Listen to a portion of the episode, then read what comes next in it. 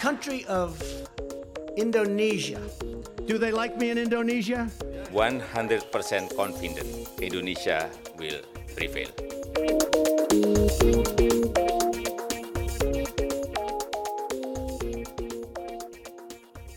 Hello and welcome to Talking Indonesia. My name is Gemma Purdy. On the 8th of March, we marked International Women's Day to commemorate the cultural, political, and socio-economic achievements of women, and to bring attention to issues such as gender equality, reproductive rights, and violence against women.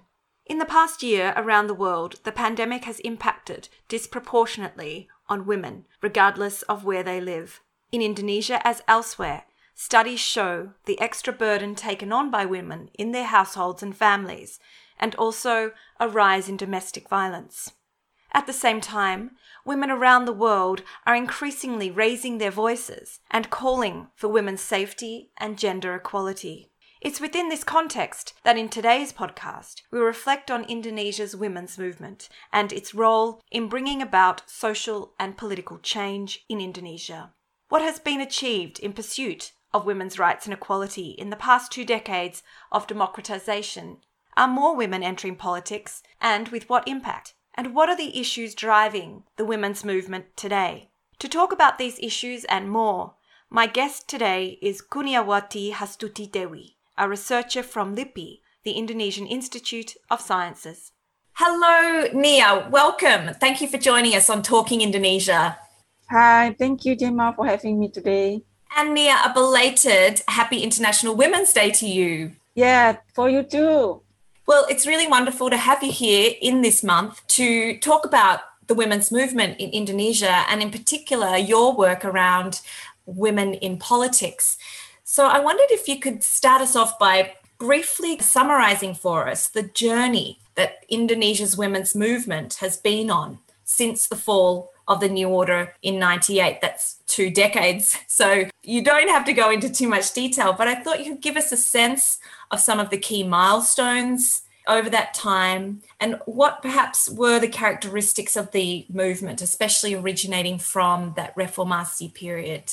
Okay, thank you very much, uh, Gemma. As I have explained in my paper published in Contemporary East Asia in 2020, at least I identified three distinct phases in the development of Indonesian women movement since Reformasi. I define the first as the rise of contemporary women movement between 1998 to 2013.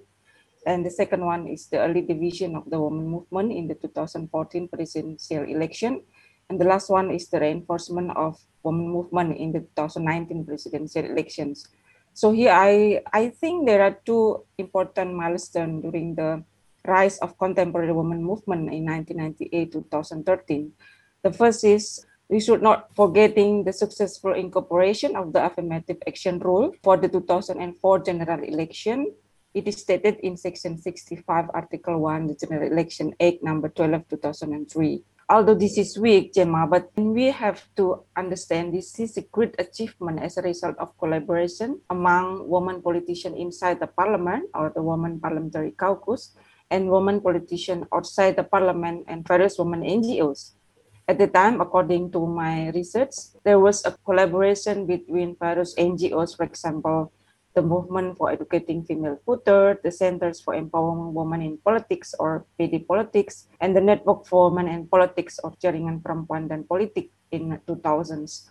And they keep persisting advocating adoption of affirmative action rule in the bill of general election for 2004. Because of their persistent effort, at the time they persistently come into the national parliament to answer the affirmative action rule, and this is successfully enacted in the law 2003.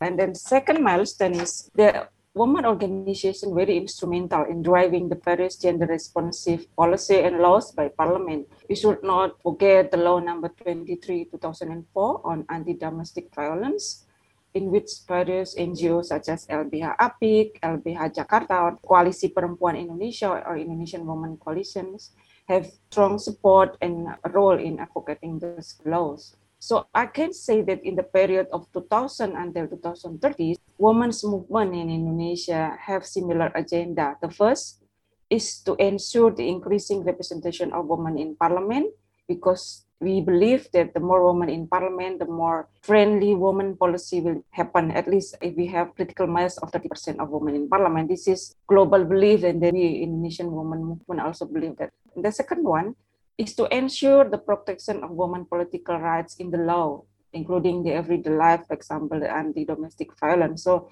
in post-reformasi, I think women's movement really wants to ensure the adoption of political rights of women into the parliament and the protection of women into the law. And the third characteristic is I noticed the spread of feminism and gender equality rights through the newspaper, through the, the publication of or various journal. This vibrant dynamic of publication doesn't happen during the new order. So I think that's really important milestone and characteristic, Gemma.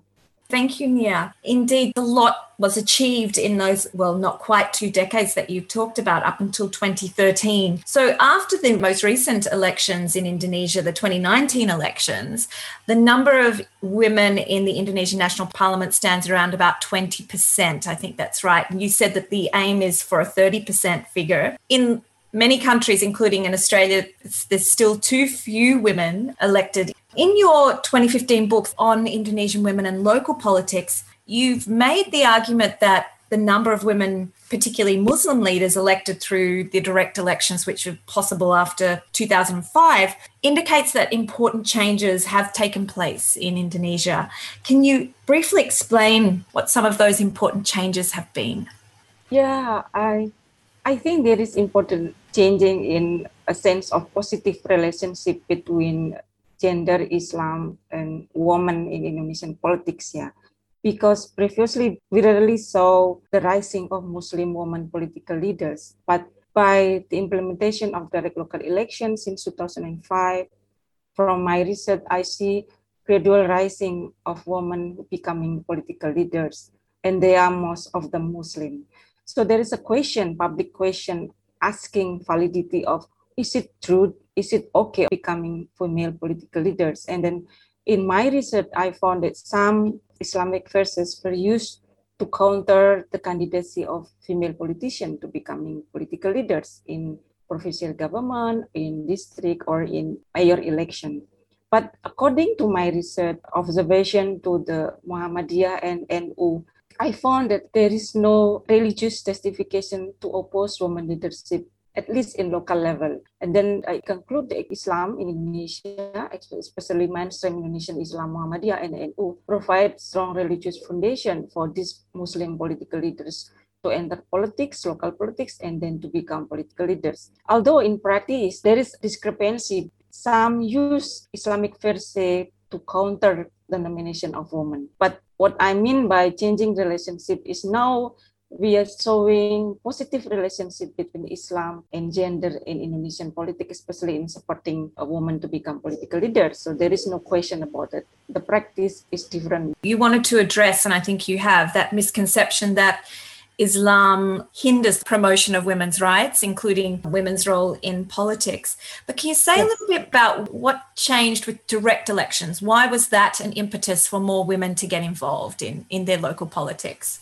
Because uh, by direct elections everybody uh, man woman whether you come from different ethnicity at least you have a political party to support you or you can come from an independent you can be nominated as a female leaders or female candidate during the election. So there is no longer for example oligarchic nuance of local house of representative who elect you because previous mechanism is elected by local house of representative, which is usually negotiation inside political party. But now, because of the direct local election, everybody who has a potential social capital and financial capital can compete in election. And then here I saw the rising of more female leader, although some of them are part of the political dynasty, means their husband or their father are previously local leader in the regions are beginning to also become politician and candidate in the local election. So structural opportunities is wider compared to the structural opportunities provided by the election within the local house of parliament as the previous mechanism. Mm, yeah, so I was going to ask that question actually, you've just partly answered, which is who are the women we're speaking about? Who are these women that are entering politics today, not just locally, but at the national level as well? Do they have backgrounds in the women's movement? Do they have activist backgrounds? You mentioned that some of them, at least, come from family dynasties. Can you tell us a little bit more about who these women are? Yeah, thank you. Looking at their background is very interesting. Many study have done to understand their background, many institutions as well. And then I think I can categorize into five category. Yeah? The background of female who won the direct election. The first usually they come from political party or cadre of political party. The second is from incumbent, meaning they already in the position previously. And then the third one is part of political dynasty. The number four is former member of local house of representative. And the last one is business women. This pattern is also similar pattern for women who was elected in national parliament and elected in Indonesian parliament 2019. So although more women who are a cadre of political party is increasing, we also have to have a concern on the particular nature of women who come from the political dynasty. Because to some extent this is good but to some extent means there is some homework we have to do to increase more opportunity of women activists to becoming female politician in direct local election or able to compete in national parliament although in some cases for example ibu kofifa indar parawansa is Muslim woman activist from Nahdlatul Ulama. She was elected as East Java governor in 2018. So she is an example of prominent woman activist. In parliament, we also saw at least nine activists of Fatayat Nahdlatul Ulama also elected in the national parliament in 2019 and uh, some women activists as well. But here I just want to highlight that it is not easy for women activists to come along into the electoral competition because social basis is good, but we also have to think about the political basis. Do you have a political party to support you? And do you have financial capital to support you? So this is also an important things to consider. While some women activists like Mama Aleta Baun in Eastern Nusa Tenggara, prominent woman activist on environment because of her strong social basis, she was elected in 2014 general election as member of local house of representative in Eastern Nusa Tenggara. So there was some exception, but it is very minor. Mm. And so, do the political parties have a quota that they expect to fill with women candidates, Nia? Yeah, according to the regulation of general election in 2017, which is enacted for 2019 general election, all the political party have to nominate at least 30% of women in the list candidacy in its electoral district. So in the sense of candidacy of women in the parliament, already fulfill 30% in the candidacy. But electability is different things because electability you have to uh, dealing with the popularity. We have to dealing with whether you have enough support of financial capital. We do not, we cannot deny about this one in Indonesian politics. Yeah. Uh, so there is various thing whether political party put you in winnable position number one or number two in the list of candidates, while a majority of political party not yet have commitment to put woman candidate in the winnable position in number one or number two, for example. Mm. So candidacy is one thing, electability is another thing. Exactly. And so some of the issues that you're highlighting, they apply to any candidate, male or female. But added to that is the fact that that women have extra challenge. So despite all of that, women are getting through and are taking up positions as members of parliament, local level, also national level. So how does this translate, Nia? Has this increased representation of women within the political parties and government meant that issues impacting women receive better policy attention? Yeah, I, I can say yes, though not, not really 100%. Yeah. Yeah, for example, an issue of the Bill of the Elimination of Sexual Violence atau RUU PKS proposed by the Komnas Perempuan since 2012 has not been legally successfully issued by the Indonesian parliament. Some critics toward Indonesian woman politician inside the parliament why there is no voices supporting this critical bill. However, in 2020, there is a woman movement called Gerak Perempuan who promote this bill again into 2021 Prolegnas or National Legislation Program. And then finally, this bill is now become one of the priority of Indonesian legislation program in 2021. So truly in some issues, we Indonesian women movement, I think, can unite together. Although the bill on elimination of sexual violence also caused dividing among the Indonesian women movement as well, because this bill uh, have some ideological nuance because of the contents of the bill. Some Indonesian women movement who oppose say that this really strong feminist bill, really liberal, really Western bill, and then it's not suitable to Indonesian uh, woman uh, nuance and feature, but a majority woman movement supported the bill because the majority say the bill is important to protect human rights of women in in uh, in the household, in the family relationship, and then sexual relationship relationship at home, for example. So.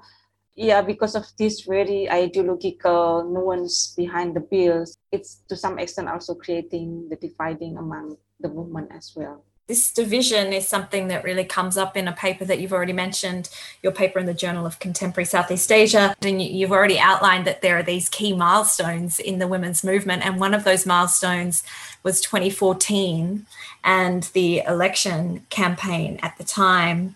Why do you see this as a watershed this moment? Okay, this is according to my research. Yeah, uh, I found that maybe you also remember that in 2014 president election, there is he did the part among these two camps of Jokowi camps and Prabowo camps. And then the social debate among the supporters of these two camps created the naming of the Kecebong and Kampret. Kecebong is the one who supporting the Jokowi and then Kampret is the one who supporting the Prabowo camp. These social and political divisions uh, surprisingly also reflected in women activists According to my research and my interview in 2014, there were some women activists who initially was invited by one of the presidential camp to give some advice about the women's issue in their campaign. After this meeting, some of these women activists decided to support whether obviously or unobviously one of the presidential candidate and then becoming their uh, winning team and everything. So, and then the other woman activists I also interviewed said she didn't want to join. So the other camp accused her of becoming part of the, the other camp, something like that. So this two division is beginning in 2014 and they just couldn't control this political division and then coming through again in 2017 governor election in Jakarta in which Basuki Tjahaja Purnama come from the PDIP political party, the same as Jokowi political party. So those women activists who throw their support behind the Jokowi will also have the support behind the Basuki Tjahaja Purnama. And then it's going through the 2019 general election. The division maybe is initially is not really intense, but then it's going intense in 2014 and then 2017 and then climax in 2019. Well, before we go on to 2019, so just to clarify, so prior to 2014, the women's movement was it quite partisan in terms of its focus was on issues rather than siding with a particular political side. Is that how it was? Yeah, yeah, I think so. I think so. That's that's why I categorize the first phase from 1998 to 2013 as the rise of contemporary women movement because at the time there is many milestone with showing the contribution of Indonesian women movement. I do not, I didn't show any political division to support one of the mm. candidate in presidential election, but because of this mounting division among the society as well in 2014, then I don't know somehow it's throwing the woman activists also to take a side in one of the presidential candidate. Perhaps also they think that this is an opportunity for women activists to ensure that some women issue can be included in the vision of the president because the president is more open open to them compared to the previous president. Probably this is also a kind of strategy from some of women activists to ensure that the gender and woman issue incorporated in, into at least one of the presidential candidate. But this is also tricky because once they come that means the other one is different camp yeah mm. so it's tricky yeah mm. some yeah tricky how to ensure that women and gender perspective issue to be included. Yeah.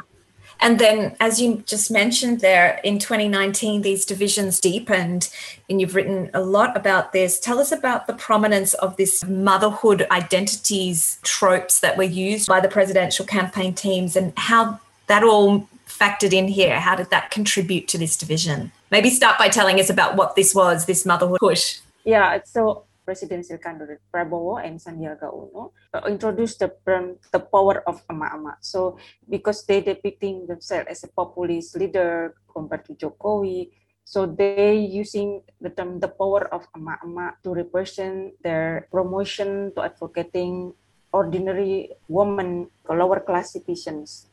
Right. right. So tell, tell us emak-emak if you translated that mak-mak means uh, ordinary mother. This is slang word or local language, perhaps from Betawi or or Jawa. Also, we sometimes use the word emak-emak. But usually, people feel not comfortable to be called emak-emak because the pejorative and negative uh, nuance behind the word emak-emak because usually it addresses the lower class mother compared to for example, ibu. Ibu is like more moderate word and then modest word to represent Indonesian woman naturally. But I can understand why the Prabowo and Sandi use the word emak-emak because they want to have a click and connection with the ordinary working class mother compared to the middle class perception of women of Indonesia.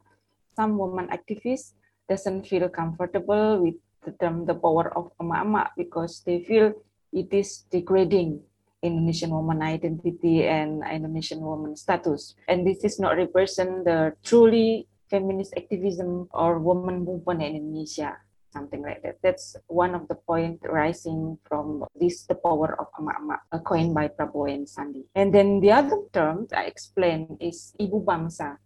Actually, ibu bangsa is not officially used by Jokowi and Ma'ruf Amin. But because Jokowi winning team use this term perempuan keren rather than ibu bangsa. But according to my research, ibu bangsa was coined by Kowani, Indonesian umbrella of Indonesian women movement, in 2018 International Women Conference in Yogyakarta. They introduced this term ibu bangsa and then at the time they asked Bapak Jokowi as a presidential candidate also to use this term ibu bangsa rather than emak-emak. President candidate Jokowi also supporting this term Ibu Bangsa because he believed that this term represent Indonesian woman more fully. Because the endorsement by the Jokowi of the Ibu Bangsa term, then people just have these two division that emak-emak is belongs to Prabowo and Sandi while Ibu Bangsa is supporting and belongs to the narrative of Jokowi and Ma'ruf Amin. In my research, I saw how these two terms actually creating heated debate and uh, controversy and contestation among women activists in Indonesia, especially in Jakarta.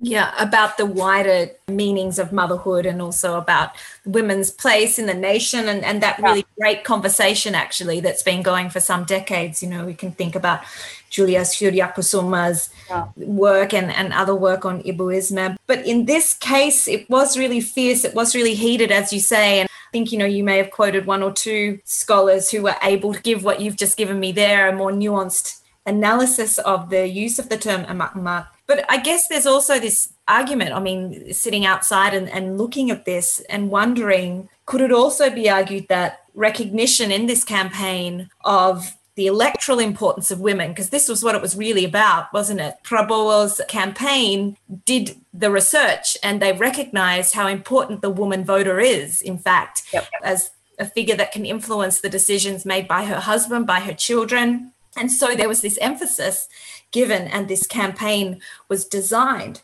So, on the other hand, what I'm saying is it's recognizing the electoral importance of women, right? So, was this significant, do you think, on its own? Okay, I think, yeah, I just also want to address this question by also want to make a correlation with the previous state ibuism gender ideology, as you mentioned. Julia Suryakusuma has given uh, important coin or uh, about state ibuism gender ideology during the New Order, but state ibuism or ibu negara is ideology which do not want Ibu to be active in politics. So Ibu should be apolitical, should be supported her her husband as a state apparatus.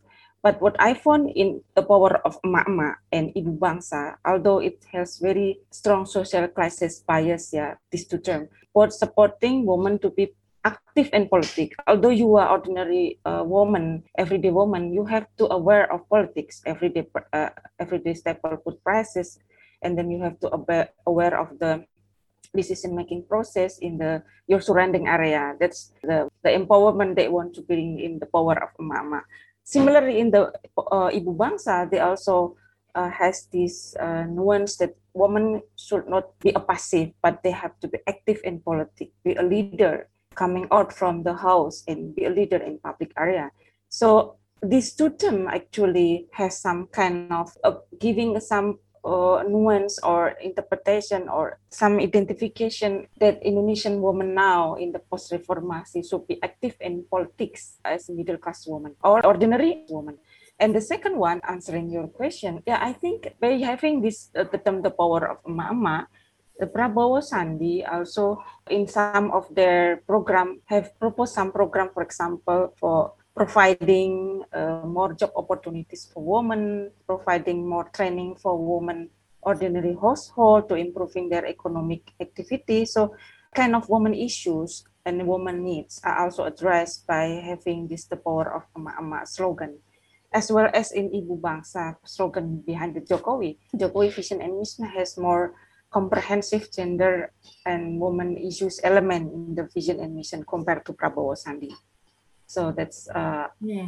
whether it's the answer to your question or not. Yeah, yeah. So, so I mean, it did in fact elevate a lot of issues. As you say, they they were across a spectrum. They weren't just focused on the issues that we have foregrounded already around domestic violence, around safety of women, etc., but also about economic security, about agency for for women in jobs and training and all of that kind of thing. So, as you've outlined it, there's a lot more complexity here, isn't there? In fact, there's a lot of crossover in their objectives, which were all positive, I think, for women's rights. Is that how you would read it?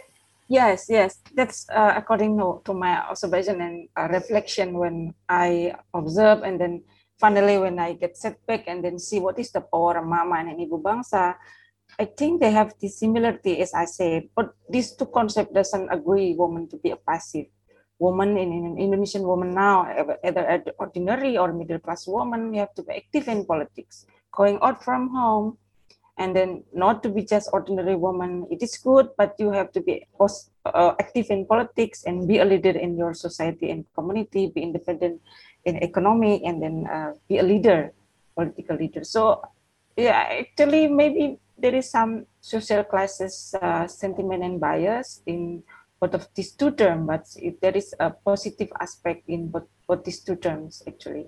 Yeah, yeah. I took away a lot of positives actually when I first started looking at the debate that was really fierce between all of these feminist scholars and women's activists. I thought was going to be really polarized, but there's a lot there pushing the debate forward, I guess. And whilst we've talked about the numbers of women in parliament and representatives in political parties being key here, but it's also kind of a next generation of that conversation about women's role and gender equality. So I think that's great.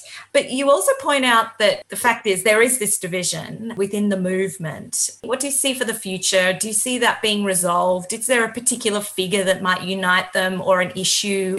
How do they get past this very partisan political division that's emerged? Okay, yeah, that's big question. There's also I'm answering this question during my observation as well actually. I think I have not to answer, but I think there is two options. The person who possibly can be uh, uniting these two divisions. So far, there is one prominent figure, very senior one, but I think it's difficult as well because she is also in one of the camp, and then it's difficult to find some prominent figures in Indonesian women who can unite these two division camps if we rely on the figure. But I think there is opportunity if we see from the issues. If Indonesian women have similar agenda on things, then we can go and working together. For example, on similar agenda on affirmative action, because in 2024, Ministry of Women Empowerment have this target to have at least 30% of women in Indonesian parliament by 2024, the next election. And then as far as I know, some women NGOs and some women movement and also coalition of women politicians outside the parliament also uh, trying to supporting this grand design to increasing representation of women in parliament 30% by 2024 but i don't know whether this coalition will be strong enough to covering all these two division among the women movement. But the issue of affirmative action role is one of the important issue that can be united and the other one perhaps is the the bill on the eradication violence against women or, or, or RUU PKS which is also strategic bill. We are trying to ensure that the bill is enacted in 2021 legislative law. But again, because this bill is quite heavy with of ideological nuance, I'm, I'm not sure whether this, this bill also can be one of the things to unite the women's movement because uh, among the Prabowo supporting coalition inside the Prabowo coalition is dividing as we know that inside the Prabowo coalition, there is a Prosperous Justice Party or PKS, which is do not support the bill. That's why Prabowo Sandi doesn't want to touch issue on women and gender problem during the vision and mission because they know there is a, a problem when they touching this. because yeah. the coalition political party is different and diverse. Yeah. Exactly. It's politics. It's tricky. And bringing all those factors together is the challenge. But you mentioned there are some political leaders in those political parties, women, who are really forging forward. So all power to them and we hope that they can get the job done and the thing is this is not just an issue for Indonesia but globally right now there is a movement particularly around safety for women and gender equality too. So let's just watch this space and see how it touches Indonesia in the coming year. Thank you so much, Nia, for sharing your knowledge with us and um, all of this research. And good luck to you as well. Thank, thank you, Gemma, for having me. Hopefully, it's helpful and then give some insight about Indonesian women in politics today. Thank you. Indeed. Thanks for joining us. Bye bye. Yeah, bye bye. too. That was Dr. Kurniawati Hastuti Dewi a senior researcher at the Centre for Political Studies in the Indonesian Institute of Sciences. Her doctoral dissertation was published as a book entitled Indonesian Women and Local Politics Islam, Gender, and Networks in Post Suharto Indonesia. And her latest research, discussed here, was published in Contemporary Southeast Asia, and we'll add a link to it on our blog page. Talking Indonesia will return on the 8th of April, hosted by Dave McRae. Remember, you can find the entire Talking Indonesia podcast archive at the Indonesia at Melbourne blog. Subscribe via iTunes so you'll never miss an episode, or find us via your favourite podcasting app. Until next time, this has been Talking Indonesia. Thanks for listening, and bye for now.